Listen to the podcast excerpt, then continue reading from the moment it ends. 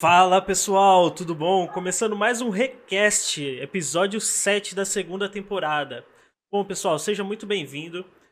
Hoje a gente vai ter a presença do Eduardo Dantas, que é fundador da IA. É isso mesmo? IA? Uá. Uá, Uá, isso, perfeito. E ele é consultor de marketing B2B. É, e junto com a gente hoje vai estar o Rafael também, que está sempre aqui conosco, nosso host. E hoje a gente vai discutir noite, um pouquinho a, a, respeito desse novo olhar sobre marketing e vendas B2B e como ele impacta nas vendas. Pessoal, seja muito bem-vindo. É, quem ainda não segue a gente, dá o coraçãozinho lá, que daí você já tá liberado para mandar pergunta. Todas as perguntas a gente vai responder no final, tá? É, agora a gente também tem uma novidade aqui no canal. É, o, agora a gente consegue receber sub, doação e bits. Então fique à vontade também aí. É, se vocês quiserem mandar alguma pergunta para ser priorizada, Fique à vontade. Rafael, se apresenta um pouquinho pra gente e depois Eduardo, se apresenta pra gente. Bom, pessoal, boa noite. Para quem não me conhece ainda, meu nome é Rafael. Eu sou é, fundador do Infomap, uma startup de tecnologia na área de segurança. Eu tenho experiência aí na área de produto e marketing, então vou trazer um pouquinho desse olhar aí para a discussão que a gente vai ter. E esse tema é muito legal, que inclusive é um tema que o, que o Eduardo já conhece bastante, tem uma experiência legal para trazer aí esse repertório para discussão. Né? Então, é importante ter esse olhar é, do cliente, de entender o cliente e não só pensar em vendas e marketing lead, mas ter um olhar mais consultivo, né? Uhum. Então, é disso que, é, é, que a gente vai falar hoje. E o Eduardo, por favor, se apresente aí para é, a gente, Eduardo. Obrigado, Rafael. Obrigado, Thiago. Prazer estar aqui com vocês. E vou contar um pouquinho da minha história, tentar ser breve e contar por que, que eu fundei a UAR. Né? O UAR, na verdade, é, é uma sigla, ela quer dizer We Are All Human. Então, por que, que você tem uma empresa com esse nome se eu estou falando de relações entre empresas? Né? Afinal de contas, marketing B2B é de empresa para empresa, né? business to business. Por que, que, de repente, somos todos humanos tem a ver com business to business? Bom, tem tudo a ver porque eu vou explicar. Quando eu estava numa outra consultoria, isso meados de 2013, 2014, né, eu assumi como gerente dessa outra consultoria, eu comecei a perceber que quando a gente tinha uma estratégia, por exemplo, de venda de um produto, de alguma campanha que a gente precisava lançar, e a gente chegava para um parceiro, uma agência externa, alguém que pudesse nos ajudar, tinha muita dificuldade dessa pessoa entender exatamente como o nosso público se comportava dessa pessoa entender o que, que nosso público queria de fato, quais eram as necessidades deles, quais eram os desafios desse público. E, assim, isso me trouxe uma dor grande nessa época. Eu precisava lidar com isso, eu precisava entender o público para poder lançar as campanhas, para poder ter sucesso naquilo que eu estava fazendo. Né? Era minha responsabilidade. E foi essa dor que me motivou a criar o UA. Eu, junto com o Ricardo, que hoje é meu parceiro na UA, a gente começou a discutir, a conversar muito né, sobre o que a gente podia fazer para entender de fato o que o nosso cliente queria. Né? Bom, a história é que logo depois eu saí dessa consultoria, fundei a UA. O Ricardo continuou lá um tempo, assumiu como diretor de marketing e depois veio é, se juntar ao UA junto comigo. Legal. Tá? E o que a gente descobriu é que existe um método muito bom para a gente poder identificar exatamente quais são os desafios dos nossos clientes. Né? E mais do que isso, a gente conseguir mensurar que resultados que eles estão buscando, né? enquanto eles tentam superar esse desafio. Bom, essa foi a apresentação mais longa, provavelmente, que vocês já tiveram no programa. Imagina. Mas eu já antecipei um pouco do que a gente vai conversar aqui hoje. Com certeza, com certeza. Então, eu já queria já emendar a primeira pergunta aqui para você a diferença entre o marketing B2B e o marketing B2B. É, desculpa, marketing B2C para o marketing B2B. B2C. Tranquilo. Cara, assim, a, a base é a mesma, né? Mas vamos falar das diferenças. Uhum. Que são, assim, basicamente quatro grandes diferenças, tá? A primeira é tamanho de mercado potencial. Vamos trazer um exemplo que eu acho que fica fácil para todo mundo, né? Um celular. É, se eu tiver um iPhone, é, vamos supor que eu fabrique o iPhone. Né? Se eu fabrico o iPhone, se, ou seja, se eu sou a Apple, né, eu tenho alguns é, é, milhares de clientes em determinada região, eu tenho alguns milhões de clientes se eu considerar o cenário global. Uhum. Né? É isso porque é uma solução B2C, Business to Consumer. Né? Se eu estou falando de uma solução B2B, eu raramente vou ter milhões de clientes. Né? Eu posso ter milhares de clientes em alguns casos. Uhum. Né? O mais comum é que eu tenha dezenas ou centenas de clientes. Então começa pelo tamanho do mercado potencial. Mas, poxa, então é ruim investir no B2B porque o mercado é pequeno. Não, porque se a gente considerar em valor de compra de cada compra individualmente. Considerando o ticket, né? Considerando o ticket, exatamente. Eu estou falando de valores muito maiores. Mesmo para um iPhone, tá? Mesmo para um iPhone. Se, se eu, por exemplo, se eu sou a Qualcomm que vende o chip Snapdragon né, para a Apple, eu não vou vender um chip, né? Estou vendo carregamentos, centenas, milhares de chips. Né? O valor de cada venda é muito maior. Essa é uma diferença. Uhum. Uma outra diferença né, é o tempo que eu levo para vender. O tempo que se Com leva para uma venda B2B é muito grande. Por quê? Porque isso me leva a uma outra diferença também. O número de pessoas que eu preciso conversar é muito grande. Né? Eu não consigo avançar uma venda B2B muito raramente. Talvez se eu estiver falando de pequenos negócios, mas raramente eu vou conseguir fazer uma venda B2B conversando com uma pessoa só dentro da empresa que compra. Está agregado ao preço também, né? E é o valor, né? E aí, assim, a última grande diferença é o, o, o, o valor, né? Cheguei a falar, mas não abordei muito. O preço, a diferença primordial, por quê? Ele vai compensar esse mercado. Né? Se eu estou vendendo para um mercado menor, eu estou vendendo por um valor muito maior. Uhum. Então vale a pena. Mas tem uma outra característica também que as pessoas não trazem muito, que está relacionada a essas todas, que é o risco da compra. Se eu estou comprando, se eu sou um comprador de uma empresa, estou comprando uma solução para minha empresa, eu tenho um risco muito maior de quem compra um telefone para si mesmo.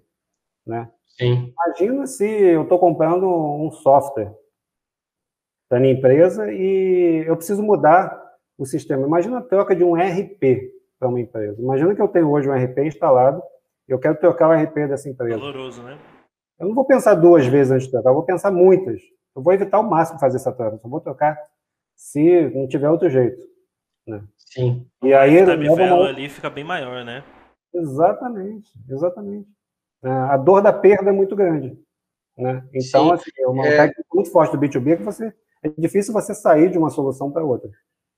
Sim, é, essa questão da jornada de compra que você falou, eu acho que é um dos pontos mais fortes realmente, porque eu já, já trabalhei com vendas B2B também, com venda de software, e muitas vezes você tem o primeiro contato que não é o comprador, é a secretária, é um funcionário, enfim. Aí você marca a reunião, aí você fala com essa pessoa, que vai falar com o sócio dela, que vai avaliar o valor, o fornecedor, vai discutir de novo, dependendo do ticket médio e do risco que, é, é, é, é, que nem você pôs, a análise é ainda mais longa, né? Então você precisa ter é, na tua, é, no teu processo de marketing e vendas toda essa preparação já prevista, né? Porque Exatamente. você acaba frustrando a equipe e escolhendo métricas que talvez você não vai alcançar porque você não previu essa jornada que é totalmente diferente do B2B uhum. e do B2C, uhum. né? É, por mais que você mesmo é, pôs no começo, é We Are All Humans, por mais que, é, que a gente está tá tratando com pessoas, que no fim das contas são pessoas vendendo é, para é, pessoas, mas no B2B a gente tem pessoas representando um CNPJ, e aí o risco já muda de figura, o custo e tudo mais, né? Exatamente. Não, e muitas vezes quem compra é, não é o único usuário da solução, né? Também tem essa. Falando, por exemplo, de um RP, né? A empresa inteira vai usar. Concorda? O risco não envolve só uma pessoa. Impacta toda a produção. Impacta toda a cadeia de valor da empresa. Então, é, é muito diferente. Se eu comprar um celular e não ficar satisfeito com ele, daqui a dois anos eu troco. Vai me custar o quê? O preço do celular. Uhum. Né? Vai me trazer um grande problema comprar um celular errado, mas compra um ERP errado. Não. Compra um CRM errado. No plano anual, é. né? e as é empresas vivem fazendo isso. É tanta gente envolvida e tantos processos, né? Que, o, que o, o custo de uma compra errada no B2B não é só o valor da compra, é tudo o que envolveu essa compra, o que isso impacta no dia a dia da empresa, dos colaboradores e por aí em diante, né? Exatamente, né? Tem uma coisa que a gente fala, chama custo de adoção, né? O custo de adoção, às vezes, ele é alto demais. Alto demais. Sim, sim. É, e aí, assim, também, a gente está falando das, das diferenças, né, do marketing, da vendas B2B, mas também tem as suas é, semelhanças né? A gente está tá falando de inbound muitas vezes, a gente está falando de outbound, quando é um ticket ainda é, maior, inclusive, a gente está falando de gatilhos mentais, de abordagem de venda, é, do perfil do cliente, que muitas vezes você precisa adaptar o teu discurso conforme o perfil, se é um perfil mais analítico, se é um perfil é, mais pessoal, né? Então, uhum. Muito da base do marketing, da base de vendas, é, ainda é muito semelhante nos dois cenários, né? Você concorda? A base é a mesma, né? Se a gente pegar a base de marketing, base de vendas, é o que você falou, Rafael. É, muitas técnicas, elas vão servir para um caso, vão servir para outro. Né? Claro que com devidas adaptações, com devidos cuidados. É, mas se você fala de marketing, por exemplo, né? vamos pegar o mais básico lá do marketing, 4Ps, né? do Kotler. Uhum. Produto, praça, preço, promoção continua valendo no B2C e continua valendo no B2B, né? E assim, tem uma, uma coisa muito interessante que você falou de perfil de compra. O perfil de compra, ele vem mudando muito, né? O perfil do Sim. consumidor. A gente sabe disso, tem várias pesquisas que mostram e assim, né? Do ano passado para cá, todo mundo basicamente mudou a forma como compra bens pessoais, né? A gente passou a comprar muito mais online do que a gente comprava antes. Uma coisa que a gente tem que prestar atenção é todo é, nem todo consumidor, é, nem todo comprador B2B, é, nem todo comprador B2C, desculpa, todo comprador B2C, ou seja, quem compra um telefone, não necessariamente ele vai ser um comprador B2B, trabalhar numa empresa onde ele tem essa função, esse papel de comprar. Mas todo mundo que é um comprador B2B também é um comprador B2C. Então, naturalmente, as pessoas são afetadas né, pela forma como elas se acostumam a comprar no B2C. Então, se eu sei que eu posso fazer uma, uma compra online né? falando com o web chat, né? tirando todas as dúvidas que eu tenho, dúvidas técnicas às vezes, né? dúvidas, né? às vezes eu tenho que me aprofundar, tenho que estudar. Se eu consigo fazer isso usando ferramentas online no B2C, por que eu não posso fazer isso no B2B também? Né? E a gente já tem hoje pesquisa mostrando que realmente uh, o que parecia difícil, longe de acontecer, já está acontecendo. São as vendas B2B online. Verdade. Realmente, né? Eles já, já tem bastante plataforma já para isso também, né? Compra em grande volume e tudo mais. E virou tipo um novo e-commerce, né? Existe o e-commerce para B2B e o e-commerce para B2C, né? E a própria venda que exige, essa venda que exige um contato, né, um a um, mais forte, mais intenso, mais frequente, ela hoje ela está muito presente no online. Né? Eu não posso mais chamar meu cliente para tomar um cafezinho, não posso mais chamar meu cliente para almoçar falar sobre as dores dele. É, eu tenho que usar as ferramentas que estão ao meu dispor, que são essas ferramentas online. Acho que o B2B e-commerce, né? Um e-commerce B2B uhum. funciona mais para insumo, né? Mais para commodity, é, uhum. insumo, commodity, exatamente. Muito legal. E qual é a perspectiva que você vê, assim, do, do cliente B2B? Qual que é, é... Posso falar? Rafa, me ajuda aí. Não, mas é, assim, a, o, é, você quer dizer o que tem pela frente assim no futuro desse mercado B2B? É isso que você quer dizer? Isso. isso. Sim, então, assim, o que, que você consegue ver? Eu, eu, eu acho que nessa pergunta a gente consegue é, trazer um pouco a respeito da pandemia, porque mudou muito a forma de consumo que já vinha mudando antes, que nem você disse, e com a pandemia mudou mais ainda para essa para essa venda digital, né? Essa compra digital. É, é, você que está mais inserido é, na venda B2B, né? Você acredita que vai ter uma mudança, ou a gente está passando por uma mudança nessa questão de pandemia, dessa venda mais online, mais digital, ou você acha que não é uma mudança tão, tão, tão drástica nesse modelo de venda? É para completar até o estilo de venda, né, que mudou bastante os vendedores externos agora não estão mais externos, né? Eles tiveram que vir para inside sales. O quanto isso impactou e como que você vê isso numa perspectiva futuro É, isso vai continuar assim? Vai mudar? Vai continuar com externo? Ou você acha que a tendência é se tornar realmente inside? Bom, é, eu acho que ninguém se adapta mais rápido que o vendedor. Eles já estão fazendo esse trabalho online, já está acontecendo, o futuro já está acontecendo. Né? O que a pandemia mostrou para a gente é que tecnologias e formas de fazer as coisas, né, que a gente esperava começar em um prazo de 5, 10 anos, né, de repente passaram a acontecer em uma semana. Essa mudança foi muito rápida. Uhum. Tem uma pesquisa recente da McKinsey mostrando que 90% das empresas B2B é, pretendem manter as vendas online. Com os consultores, esses antigos field sales, agora como inside sales. Né? É, o que é bacana nisso é, um, a gente sabe que é, consegue ser mais objetivo. Né? A gente sabe que a gente consegue aproveitar melhor o tempo da venda. Né? Quanto tempo que o vendedor perdia no Uber, no táxi, no carro, né? nos aeroportos? Eu, como consultor mesmo, falo por mim. Né? Eu, às vezes, precisar fechar um contrato, precisar pegar um avião. Agora eu não preciso mais. Uhum. Na verdade, antes eu já não precisava, mas fazia parte do ritual, fazia parte do, do, dos hábitos, né? Quando a gente é forçado a mudar o hábito, como a gente foi agora, as coisas parecem que acontecem assim, quase como mágica, né? Sim, eu estava vendo uma pesquisa da, da Salesforce, se não me engano, ela fala que com essa mudança, né, do, dos field sales, que era realmente venda é, por exemplo, ele dá o próprio exemplo da Salesforce, que é uma venda super grande, né? Não é uma venda pequena, que é um Salesforce. o CRM de Salesforce é quanto por, por ano? 200 mil? Por aí. Então, tipo, não é uma venda pequena. Então, eles utilizavam bastante do Field Sales. Eles tinham o Insight também, mas eles uhum. utilizavam bastante Field Sales de cara, tipo, ter crachado a empresa e ficar uma semana acompanhando o processo dentro da empresa.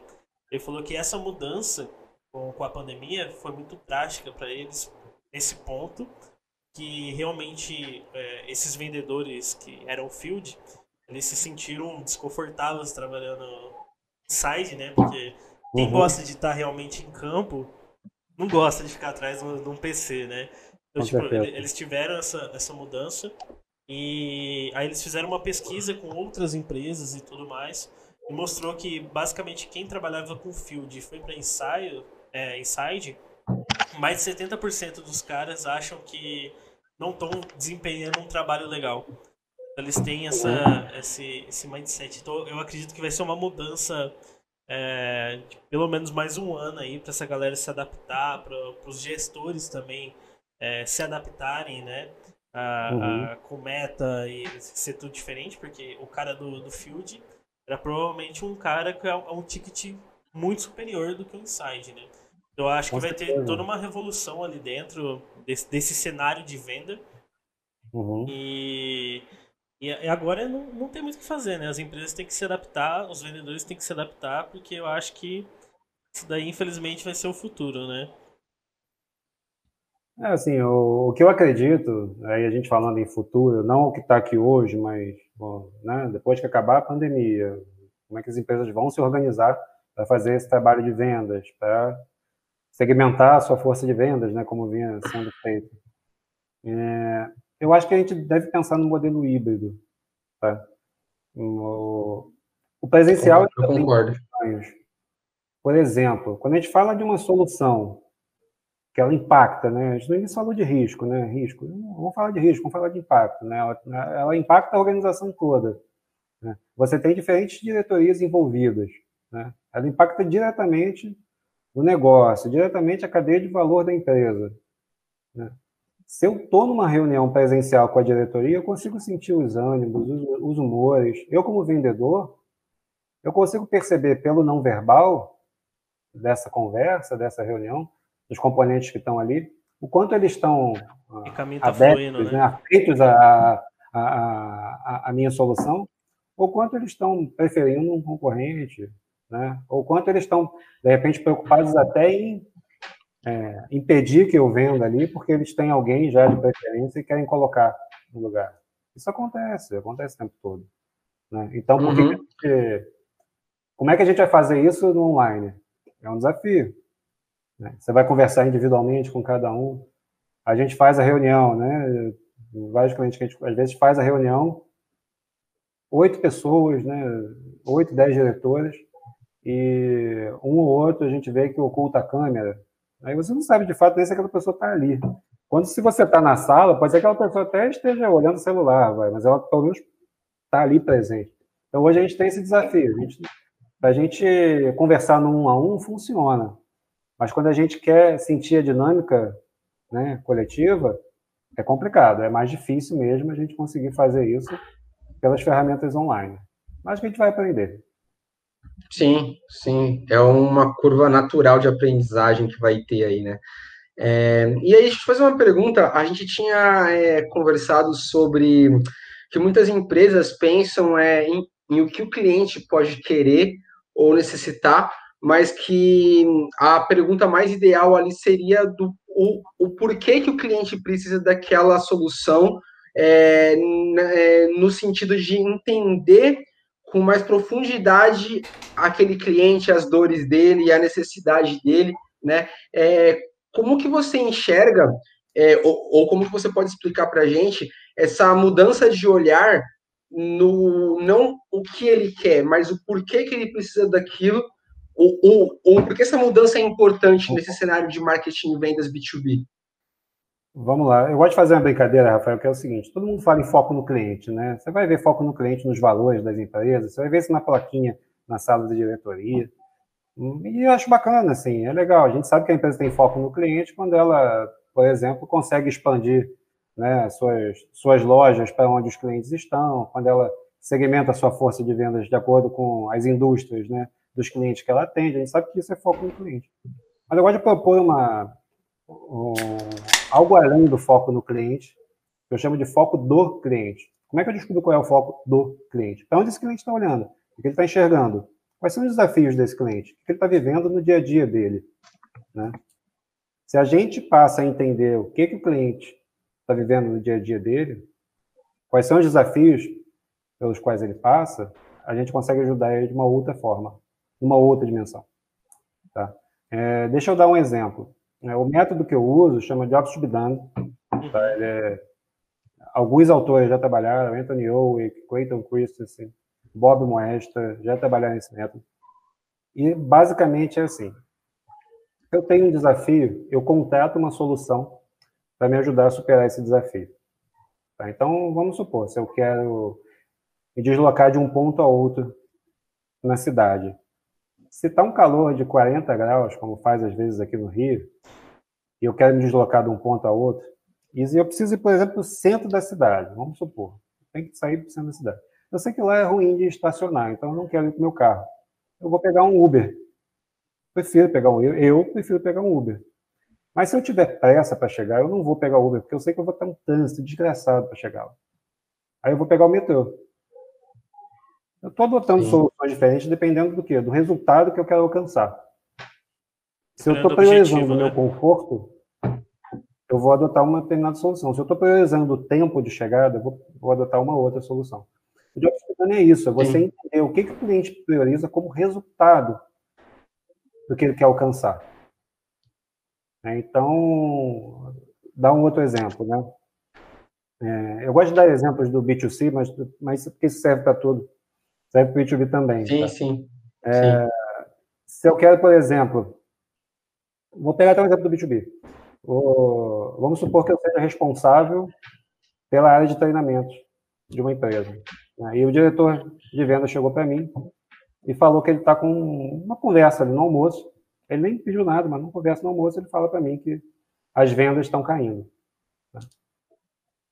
Um consultor que vende CRM vai tentar pegar essa dor e vai tentar jogar isso para venda de CRM. Eu, que sou da área de treinamentos, e estou ali conversando com as pessoas entendendo o que ele está passando, eu vou dizer, peraí, por que, que suas vendas estão caindo? ele vai me contar o que está acontecendo. Se eu souber fazer as perguntas certas, eu posso descobrir ou que as vendas estão caindo porque existe um problema de mercado generalizado e aí as vendas dos concorrentes também estão caindo e o meu setor está sofrendo como um todo.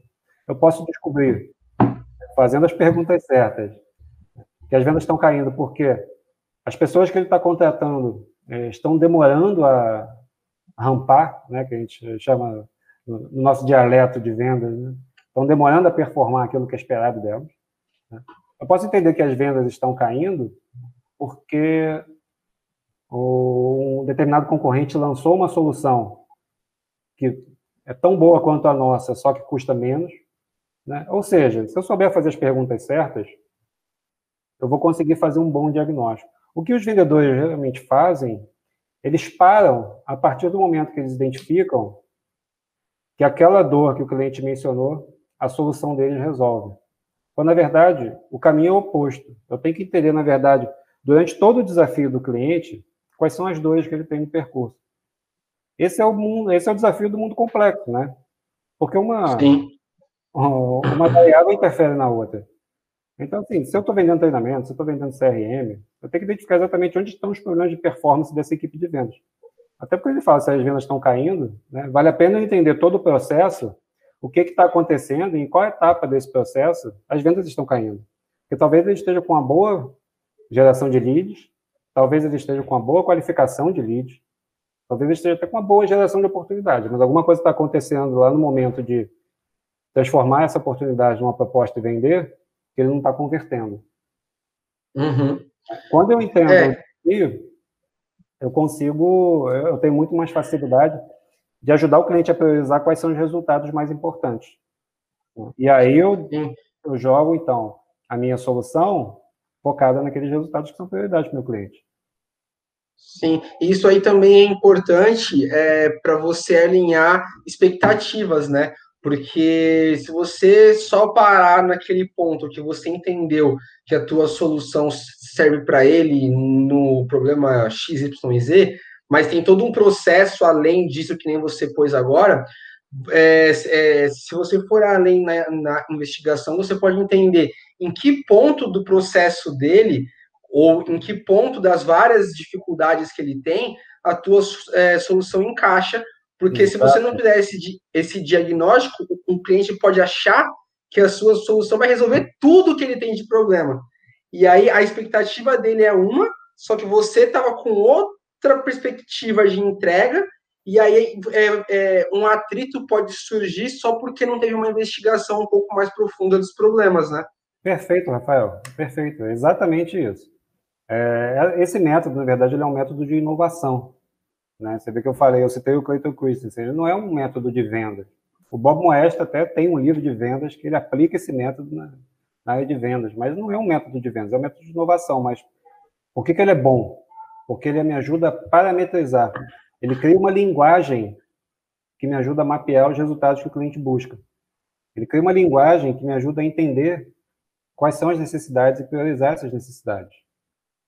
Sim. Então, a Sim. partir dela, exatamente o que você falou, você é exatamente os pontos onde minha solução atende e onde ela não atende. Né? E é a partir daí que a gente consegue fazer uma venda valorizando aquilo que a solução de fato entrega. Sim. E aí o cliente não vai e... de preço no final, porque ele sabe que a sua solução vai entregar exatamente aqueles pontos. Se esses Sim. pontos são aqueles que mais importam para ele, ele vai fechar a venda com você. Uhum. Sim, e até mesmo com esse diagnóstico, suponhamos que você tem uma solução que não atende a tudo que você é, é, identificou ali. Você pode se propor a ser um. Tá? Exato, sim. Uhum. Mas você pode se, é, se colocar como um parceiro que vai indicar outros fornecedores para esses outros pontos de, de atrito, de problemas que esse cliente tem, né? E aí você pode acabar criando um, um parceiro é, para um, um período mais longo do que somente uma venda pontual que acabaria ali, né? Perfeito de novo, Rafael. Eu vejo muita figura do vendedor B2B como um concierge. Concierge é aquele cara que você vai no hotel e você tem qualquer problema, ele vai te ajudar a resolver. O, o vendedor B2B ele tem muito esse papel, né? De ajudar a pavimentar o caminho do cliente. O cliente tem uma jornada aí, né? O que tanto o marketing, no início do processo, quanto o vendedor B2B precisam fazer é ajudar esse cliente a percorrer esse caminho da forma mais confortável possível. Né? Tirar deles tudo que atrapalha esse caminho. Né? Então, o marketing vai fazer isso como? Né? Provendo informações, né? às vezes cobrando no máximo o endereço de e-mail para fazer isso, né? Sim. mas vai prover essas informações e vai facilitar essa jornada. E o vendedor vai lá na frente entrar num processo muito mais, é, quase é, psicólogo, mas é? a, a, a, metáfora do concierge eu acho boa, né? próximo a esse cliente, entendendo onde ele precisa de ajuda, o que, que ele precisa para de fato conseguir chegar onde ele quer chegar. Consultivo. Consultivo, total. Assim, não tem. É porque o termo consultivo ele ficou banalizado, né? É, a gente recebe, eu recebo ligação às vezes da, da operadora de telefonia celular dizendo que um consultor vai me ajudar. e aí, aí é para acabar. É, o termo consultivo ficou, né? Isso definitivamente não é consultoria.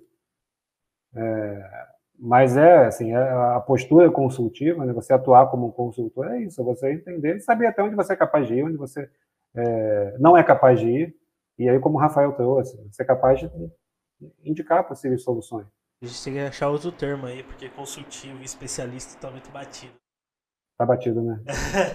Mas não adianta, a gente descobre uma palavra boa, daqui a pouco todo mundo. Eu ia falar isso agora, eu ia falar isso agora. A gente descobre um termo novo, um cargo novo, e a galera começa a usar esse nome para qualquer coisa. É, quando você vê, já tem que mudar o nome. Vamos usar esse. Oi? É concierge, né? Concierge. É, vamos começar a usar um, um concierge de vendas. É, vamos começar Fale a usar com o nosso concierge. Oh, da hora, mas. o problema é. Vamos ver se pega. Vamos é. fazer um teste AB lá dentro. Vamos. É, Eduardo, aí assim, é, você falou muito da questão de, de entender as dificuldades do cliente, né, de ir mais a fundo em detalhes, etc. Existe é, uma fórmula ou um, um roteiro de perguntas, uma metodologia que ajude o vendedor B2B a entender esses desafios do cliente de forma, se não a cobrir de ponta a ponta, mas explorar o máximo possível de informações, mas também tendo aquele cuidado de não ser muito invasivo, porque a gente sabe que muitas vezes o cliente tem essa, essa, esse medo, né, essa preocupação de estar tá entregando informação além do que devia, né? Então, aí minha pergunta é nesse sentido: se tem é, uma metodologia que pode ser, ser seguida pelo vendedor para explorar ao máximo desses desafios que o, que, que, o, que o potencial cliente tenha, mas sem acabar sendo muito invasivo, incomodando esse, esse cliente, esse potencial cliente? É, o... Tem, tá? Tem, a resposta é tem. Mas é, esse método, ele é um método e não um roteiro. O que eu vejo muitas vezes as empresas eh, se acostumando a desenhar é, scripts de vendas que eles são muito descritivos, né? Como eles tentam criar um questionário estruturado para uma entrevista que é essencialmente não estruturada. Quando a gente fala em ouvir, é, tem até uma frase muito boa de um cara que estuda isso há muito tempo, chama Oscar Trimboli. Ele fala que a gente aprende a ouvir com 15 semanas ainda lá no, nos ventres das nossas mães. Né? Então a gente já tem, esse, começa a formação de, de, todo esse aparato auditivo muito cedo na nossa vida. Mas bastou a gente nascer, começar a gritar para ser percebido que a gente esquece como se ouve. E, na verdade, assim, você tem duas formas de ouvir de forma ativa, né? Uma é quando você ouve de forma abrangente, ou seja, eu estou é, valorizando a amplitude. Então, eu deixo o cliente falar. Eu deixo o cliente falar e eu vou ouvindo, ouvindo, ouvindo, até quando eu vejo que ele chega num ponto, que é um ponto sensível àquilo que eu tenho para oferecer. E aí eu vou explorar, eu vou deixar ele aprofundar. Tá? E aí eu começo, é, aí eu, são os dois caminhos, né? Amplitude profundidade. Uhum. Isso vai quase que numa dança na conversa com o cliente, né? Amplitude e profundidade. Você vai alternando nisso até conseguir, assim. Mas você falou de método, tem um método que eu gosto muito, que é a maior referência, acho que todo mundo que está no, no, mundo das vendas B2B tem que conhecer, que é o New Reckon, né, que é o método do spin selling, né, que é situação, problema, implicação, necessidade.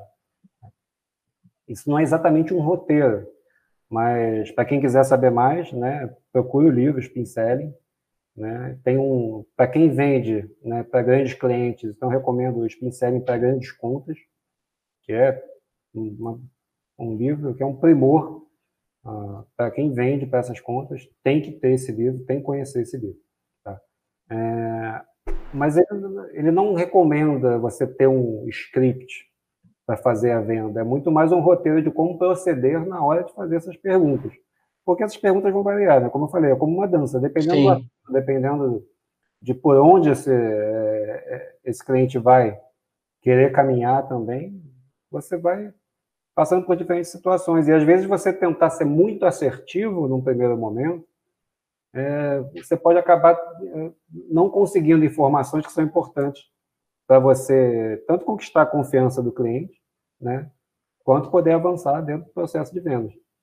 Eu tenho uma pergunta, é um tanto polêmica até. Você acha que a venda é um dom ou você acha que é técnica? Rapaz, olha, se a venda fosse um dom, eu tava ferrado, tava lascado na vida. Né? Porque eu sou um cara, eu sou um cara sempre fui introvertido, tá? Assim, nerdzão mesmo, sabe? E eu tive que aprender a vender, na verdade. É, quando eu fui trabalhar na área comercial, né, primeira, primeira vez que eu fui na área comercial, a primeira coisa que eu fiz foi tentar entender como é que funcionava. Eu comecei a ler um monte de livro de vendas, cara. E, e aí, assim, eu descobri algumas das coisas que eu estou contando para vocês aqui agora, mas até colocar isso em prática, até você conseguir fazer isso, é, é demorado. Agora, o, o, perfil do vendedor B2B, assim, se é que a gente pode falar num perfil de vendedor, mas o perfil do vendedor B2B, em geral, ele é bem diferente daquele, daquela imagem de vendedor clássica que a gente conhece, que eu tenho muito, que é o vendedor de carro usado. Né? O vendedor de carro usado é aquele cara que vai, vai te convencer de qualquer coisa. Né? Ainda que você não queira. Sim. Vai te convencer. É, é que, lógico, é, um, é, é, é uma imagem criada, é uma imagem fantasiosa, mas é diferente, porque o vendedor B2B, além de ser né, técnico, como o Rafael colocou, ele é um vendedor que ele é mais investigativo, ele ouve mais e fala menos. Né? Uhum. O vendedor que fala muito, na verdade, ele perde muita oportunidade de entender mais o cliente e ser de fato mais assertivo.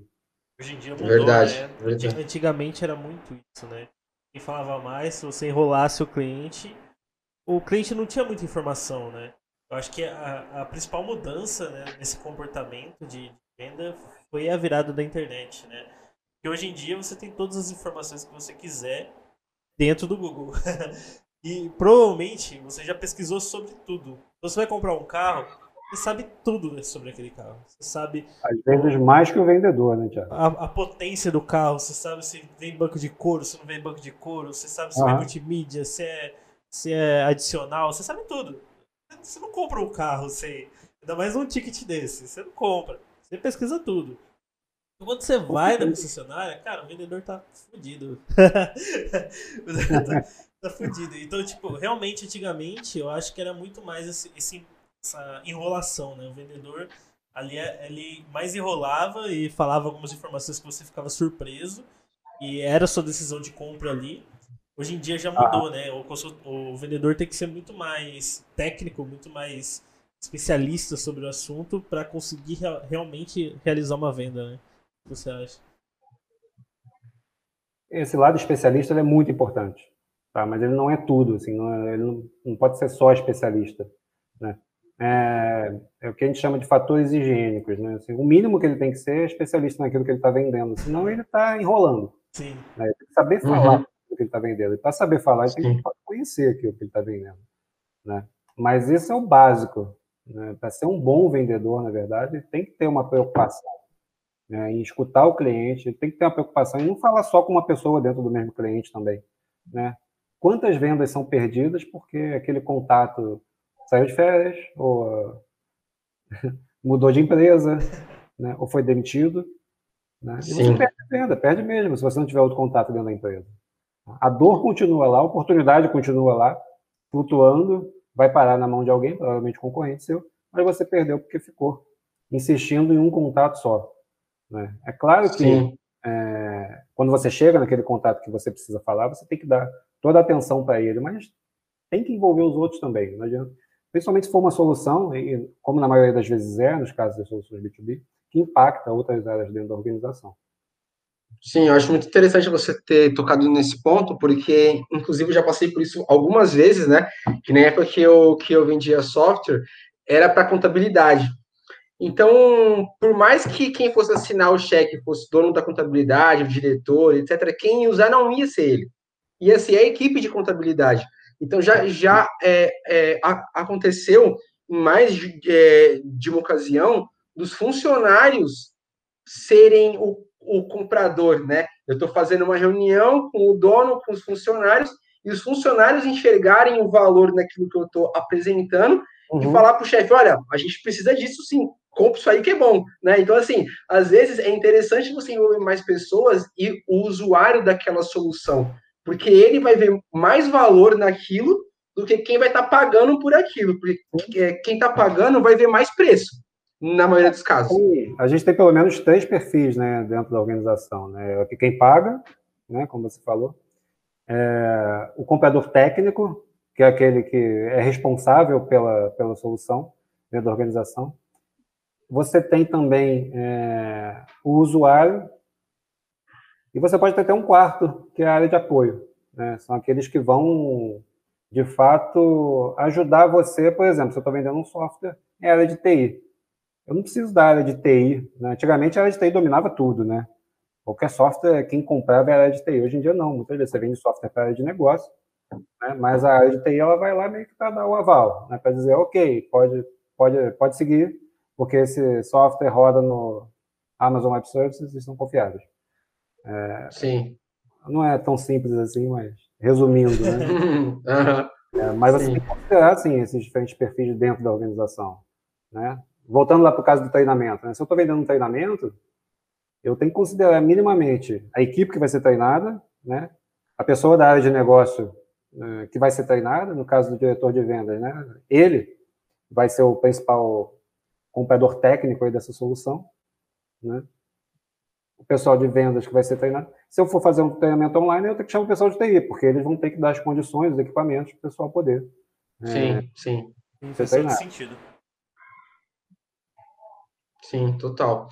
É, só uma pausa aqui rápida, então, para a gente dar alguns avisos.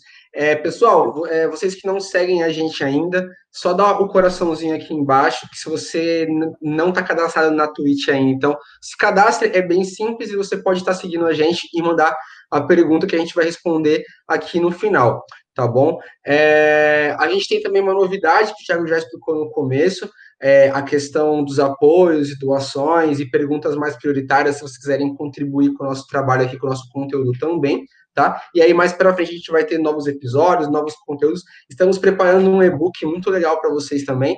Então, a colaboração de vocês ajuda bastante a gente com relação a isso. Uh, bom, acho que de avisos, bem rápido, para não perder tempo, era isso.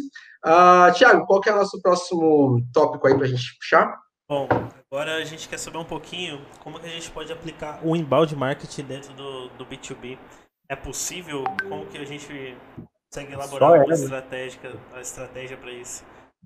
só é possível, né? O inbound marketing, acho que ele nasceu no B2B, né? Pelo menos com essa nomenclatura. Né? Ou até a gente chamava de marketing de conteúdo. Sim. É, quando eu comecei a trabalhar só marketing de conteúdo, depois a HubSpot, se não me engano, cunhou esse termo inbound marketing quando você começa a mensurar os resultados do seu marketing de conteúdo. A gente tem hoje essa febre, que, que, que é o inbound marketing, que é RD, né, também é, foi um dos grandes divulgadores aqui do Brasil. 8. Famoso 1.8. Exatamente. E assim, o, inbound marketing é aquilo que vai ajudar, né, como eu falei, né, mediante uma, um mero endereço de e-mail, o cliente vai conseguir ter informações que vão ajudar ele a progredir é, nessa jornada de compra. Mas não é simples assim. Né? É claro que para eu fazer um inbound marketing eficaz, não adianta eu ficar só trabalhando com teste, né? ficar só trabalhando com validação de hipótese, teste, validação de hipótese, teste. Eu tenho que minimamente saber do que, que eu estou, com quem eu estou falando, quem é esse uhum. cliente, quem é esse público, né? o que, que ele está buscando quando ele procura essa solução. É, a gente pode falar de pelo menos quatro etapas né, no inbound marketing. Né? A primeira etapa é aquela de eu estou reconhecendo necessidade, eu como cliente. Né? Então, a etapa de reconhecimento de necessidades. Eu estou reconhecendo que eu tenho um problema. Então, nesse momento, tipo de informação eu vou buscar? Quem está planejando uma estratégia de inbound, quem está planejando uma estratégia de SEO, por exemplo, tem que trabalhar muito forte nisso. Né? O que, a pessoa está buscando? E aí volto, né? Se eu usar esses métodos, fazer as perguntas certas, eu vou descobrir exatamente quais são os desafios nessa etapa, né? De reconhecer necessidade. Quais são as dificuldades na identificação de um problema? Quais são os problemas né, mais identificados que levam a esse tipo de solução? Sim, sim. É. Aí depois eu tenho uma etapa de avaliação de opções. Né? Eu já sei de consideração, né? Já sei qual é o problema. Agora vamos ver quais as opções de solução que eu tenho. E assim, não se esqueçam, tem sempre a solução de resolver internamente o problema, né? Dependendo da empresa, uhum. que tem até prefere resolver internamente. Então tem avaliação de opções. Depois que seleciona ali, né, umas é, algumas opções, eu vou partir para uma fase onde eu vou tirar algumas dúvidas ali, vou querer afinar um pouco mais essas opções. Né? Então, assim, é muito mais de redução de risco. Então, eu, como vendedor, o que, que eu vou querer fazer aqui?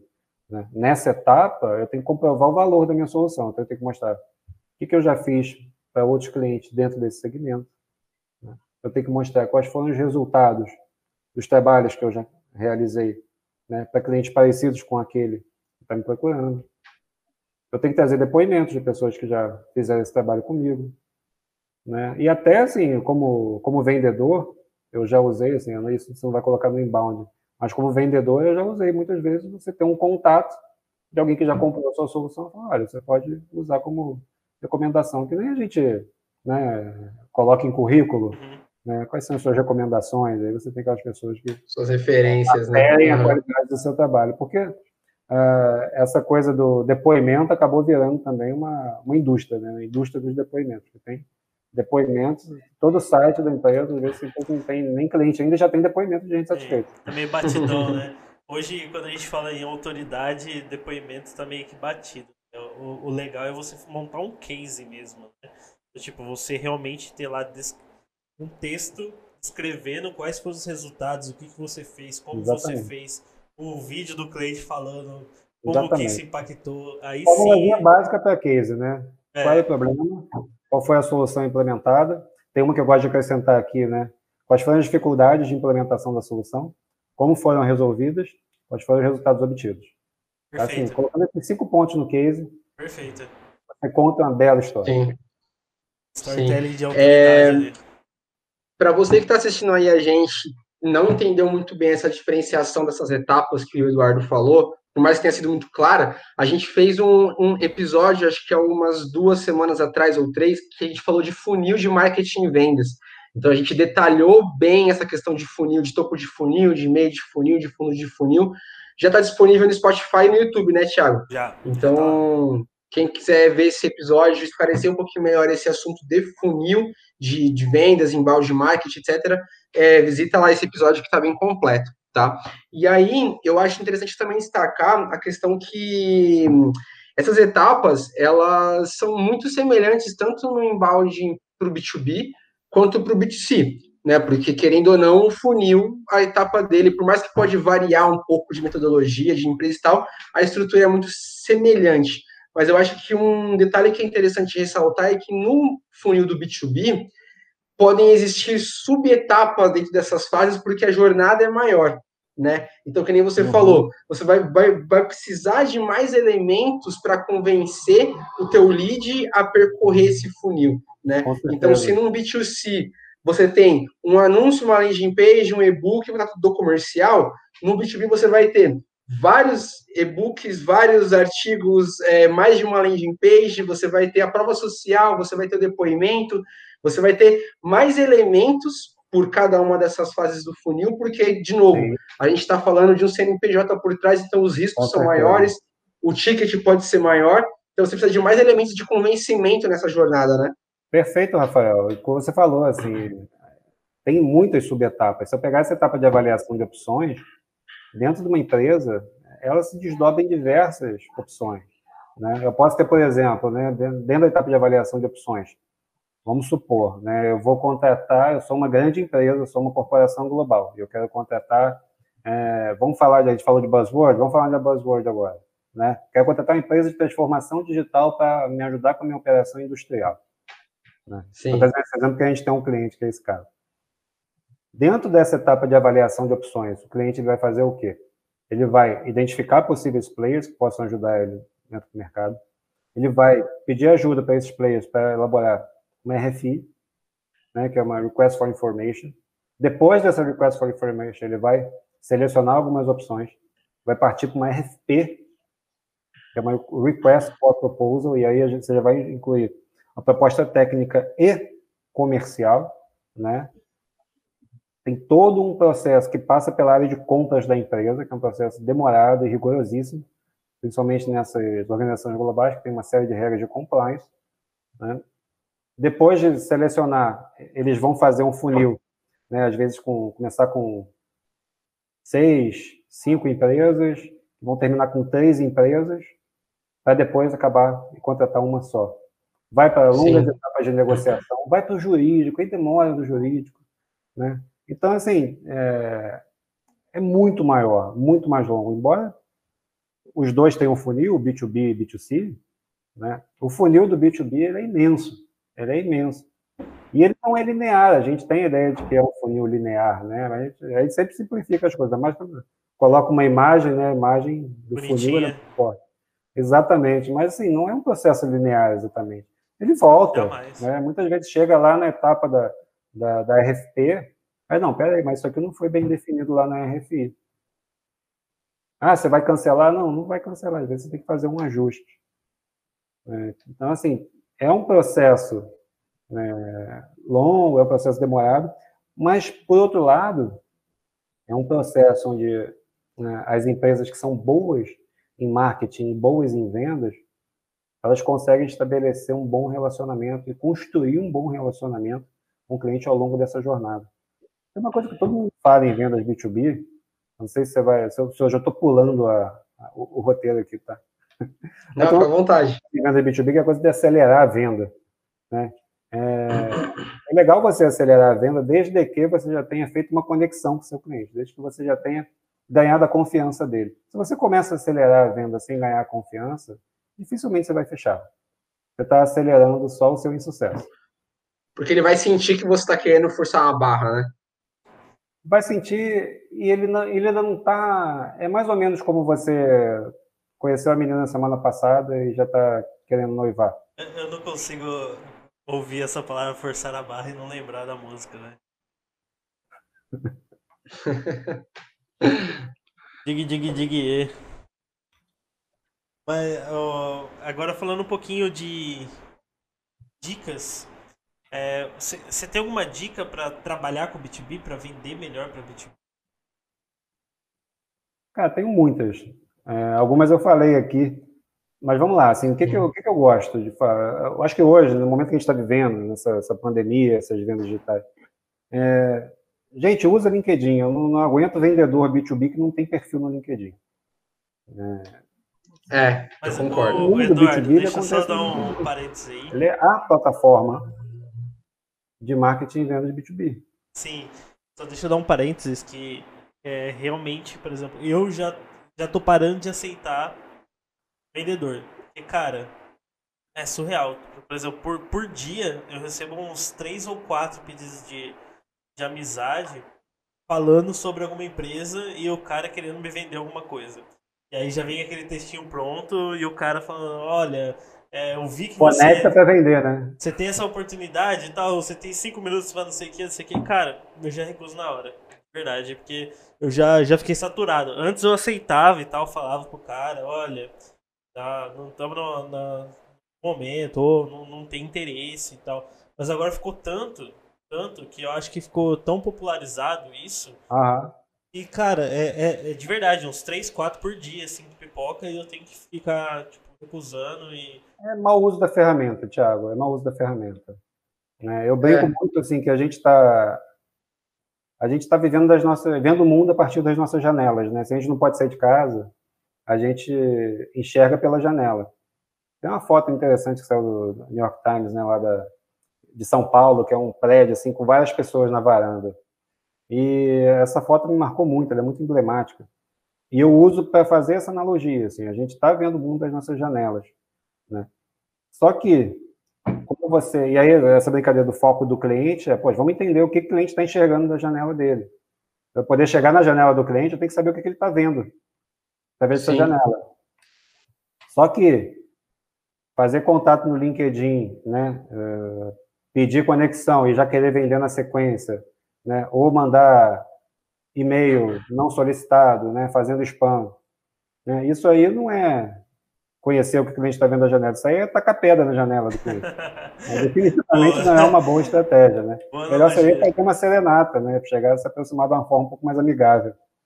Sim, é, é, mas eu acho também que é, na questão que você colocou de o vendedor precisar ter o LinkedIn, eu, eu é, a, a, é, acrescentaria que não é nem para a questão só de fazer a venda, mas é porque eu, como cliente ou potencial cliente, eu consigo investigar uhum. um pouco melhor tanto da pessoa quanto da empresa. Da empresa, exatamente. né? Porque o ponto é Sim, esse. porque se ela só me liga, se ela só me manda uma mensagem, só me manda um e-mail, tá, quem é essa pessoa? Tô vendo só a assinatura dela, isso não me diz nada, né? Claro. Quem é essa pessoa que está querendo falar comigo? Exatamente. é isso. Quem é essa pessoa que está querendo falar comigo? Porque, por exemplo, eu uso o LinkedIn. Sobre o que, ela mais... fala, né? Quais Exatamente. são os grupos que ela participa? Eu uso o LinkedIn muito mais para tá networking, né? E como eu uso muito para networking, tipo, quem que é esse cara que está me adicionando? E já está mandando uma mensagem para mim querendo me vender alguma coisa. Cara, isso é totalmente intrusivo. É, é, é realmente uma, uma, uma prospecção totalmente fria, né? É igual fazendo e-mail, agora eles estão fazendo na rede social, basicamente. Exatamente. Exatamente. Sim. Eu acho que uma das dicas bem relevantes nesse ponto, já, já que a gente está falando de entender o cliente, eu acho que é descartar a questão da, da, do contato frio, por ligação, por mensagem, por e-mail. Se você nem sabe quem é, não se conectou, não se apresentou, nem mesmo já chega já uhum. com os dois pés no peito, né? Essa, esse contato mais frio, eu acho que, que é um dos principais erros hoje, principalmente com o poder que passou, é, que o consumidor passou a ter com as redes sociais né? Então, assim, o, o, consumidor, a partir do primeiro contato que o vendedor faça, ou até mesmo sem nenhum contato, a pessoa vai ir atrás, né, do produto, do serviço. Ele vai analisar muita coisa. Ele vai, uhum. é, vai é, analisar a prova é, social, as reclamações, o perfil da empresa, das pessoas que estão ali, que vendem também, né? Então, se a pessoa já chegar num contato frio, eu acho que hoje em dia não, não tem mais, mais espaço para esse tipo de contato se você parar para pensar que o consumidor tem tantos meios de obter informação, né? Não faz muito mais sentido, na minha opinião. Então, acho que esse é um dos principais erros que muita gente ainda comete. Você concorda? Com certeza. Não, concordo inteiramente, Rafael. E tem uma questão, assim, você falou de... Eu acho que isso tudo tem a ver com a capacidade de, de criar empatia, né? Você não consegue, no contato frio, criar empatia. A primeira coisa que você tem que fazer, antes de se aproximar de alguém, né, é chamar a atenção dessa pessoa de alguma forma. Mas você, como eu falei, espera. Né? Você chama a atenção mostrando alguma coisa. Você Sim. chama a atenção se aproximando. Né? Você não chama a atenção empurrando. Né? Tem que ser assim, tem, tem certas formas de fazer isso.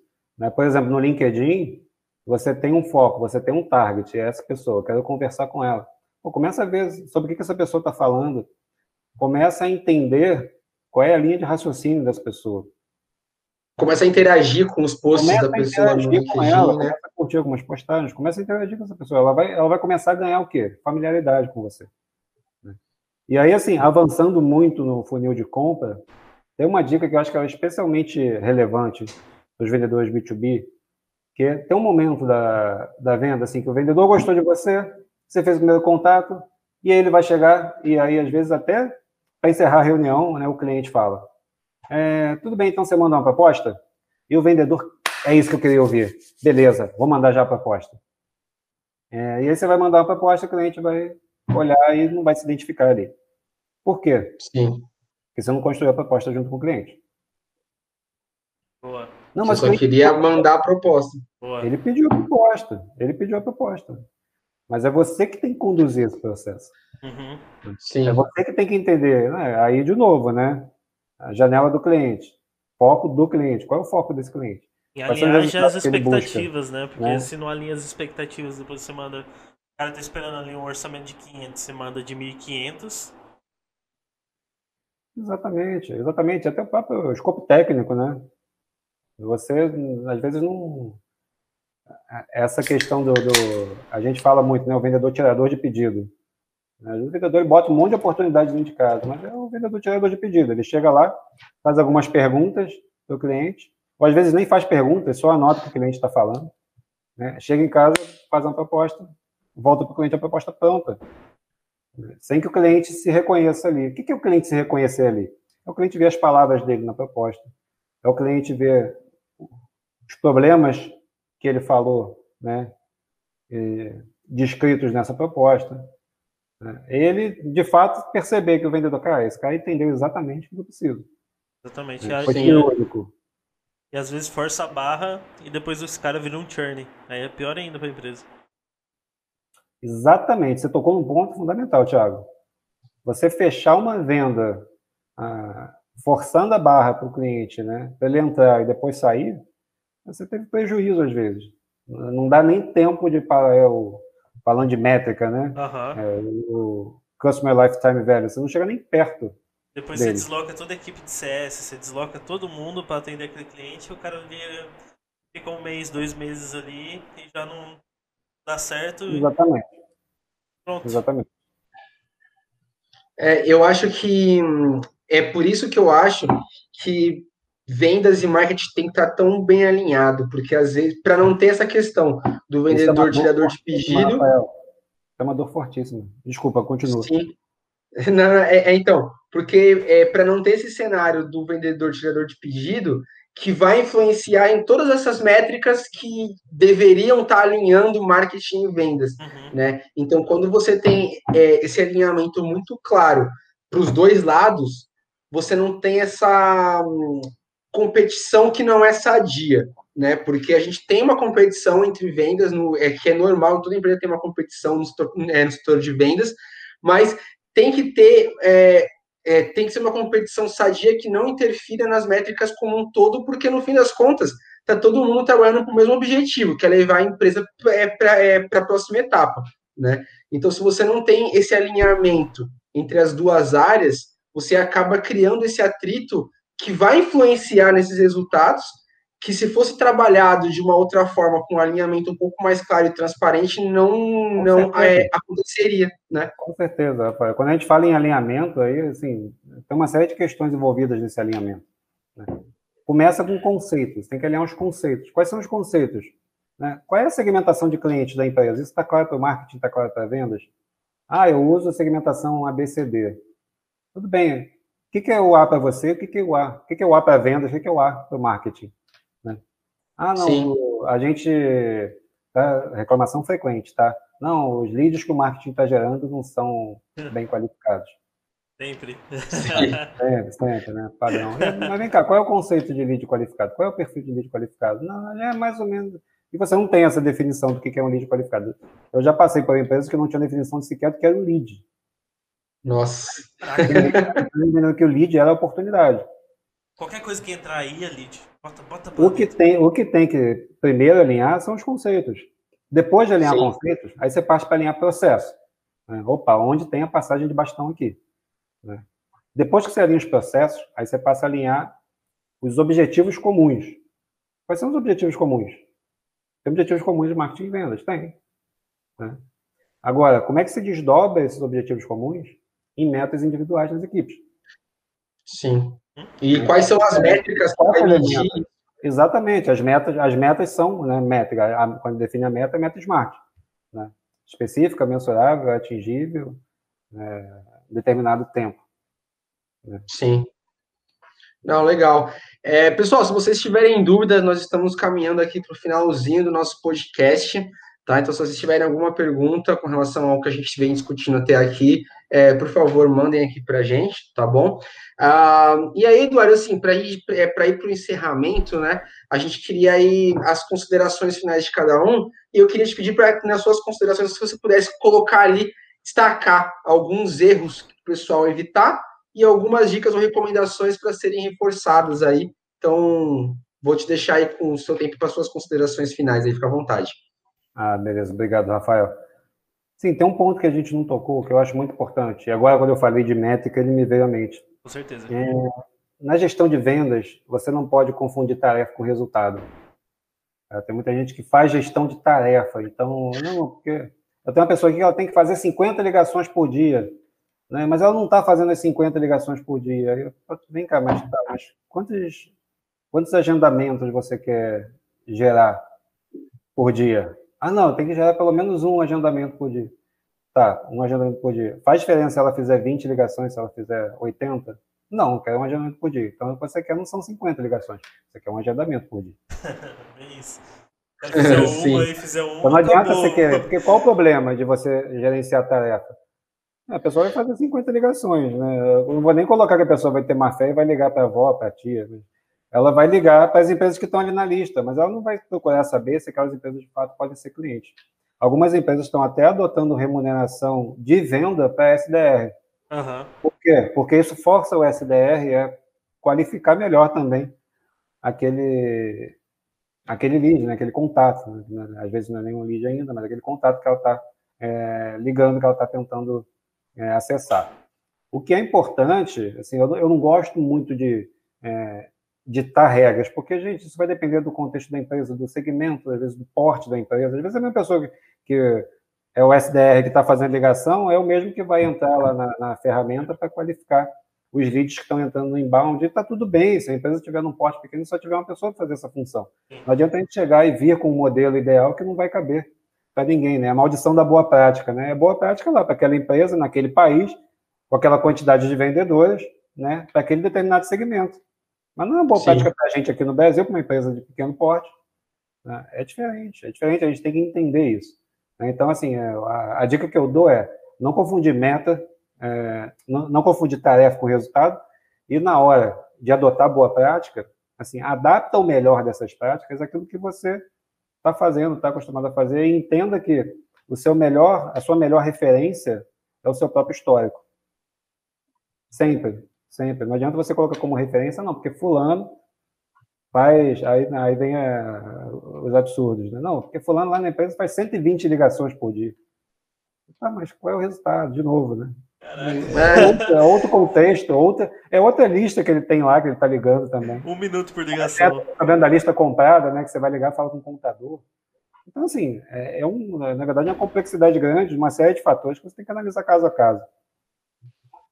Sim, sim, com certeza. É, Tiago, a gente tem alguma pergunta aí no chat ou a gente pode ir para o encerramento? Dá uma olhadinha. Por enquanto não, tá tudo tranquilo.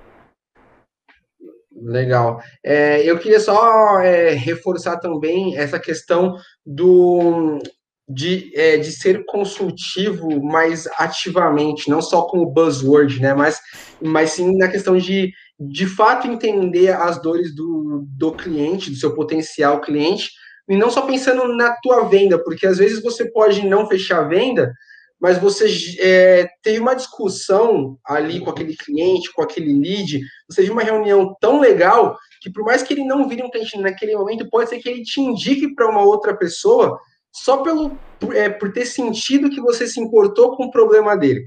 Né? Então, é, já aconteceu é, algumas vezes com a gente de ter fechado com o cliente, ele ter saído por, por, é, é, é, por N motivos, mas pela atenção que a gente deu para ele, ele te, é, ter indicado ainda assim a gente, mesmo não sendo mais cliente nosso. Então, assim, é, é, esse ponto de ser consultivo, de mostrar que você realmente se importa né, é, com o, o, o, problema desse é, potencial cliente, pode não refletir em venda naquele momento, mas a imagem que você vai passar vai ser muito positiva, né? Então, eu queria reforçar esse ponto que eu acho interessante, porque, de novo, aquele negócio de venda fria, de abordagem fria, todo mundo já, já, já sabe o que é uma abordagem fria, já vê que o cara tá vindo só para tirar é pedido, né? Então o pessoal já não está caindo muito mais nessa.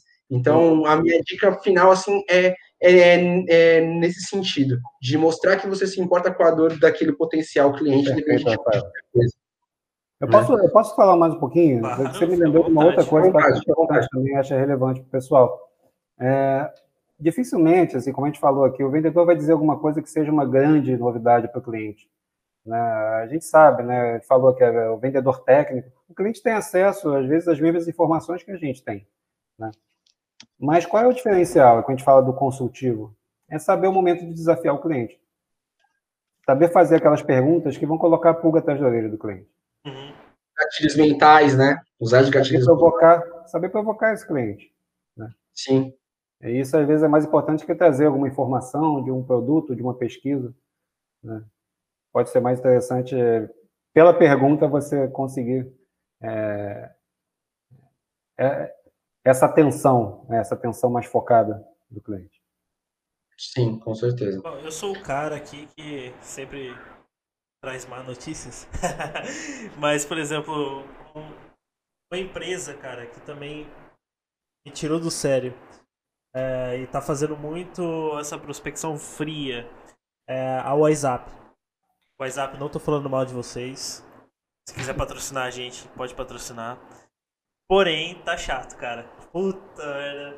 Ô, de verdade, em uma semana, três vendedores da WhatsApp me ligaram. Um me ligou porque foi indicação de um amigo que começou a fazer o WhatsApp online.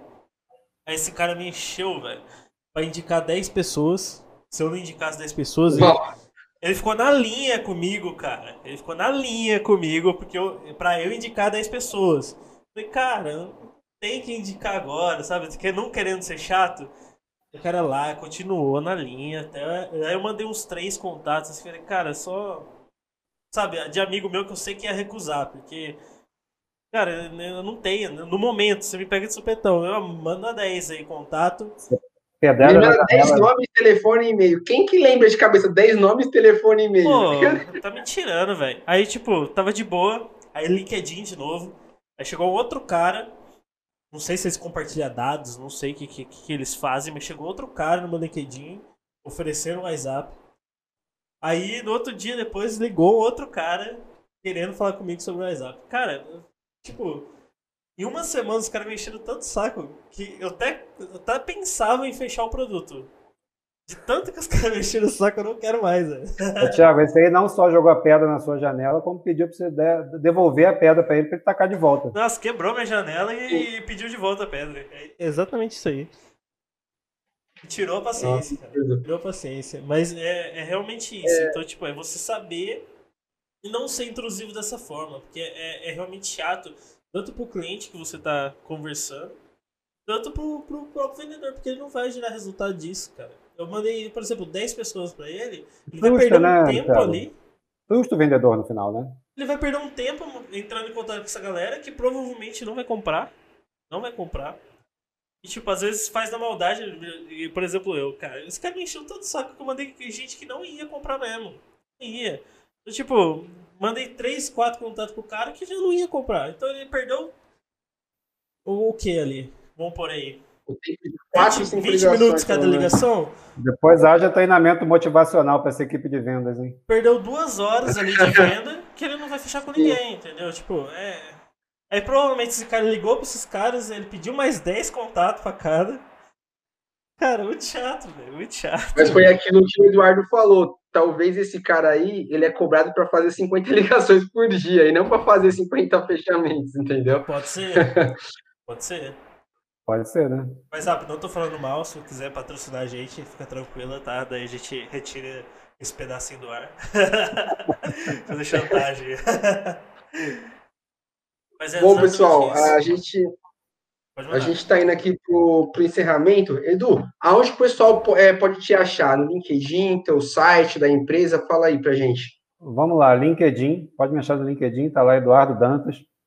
É, pode digitar o A, o A é W-A-A-H. Digita meu nome na sequência que vem, o meu perfil no LinkedIn.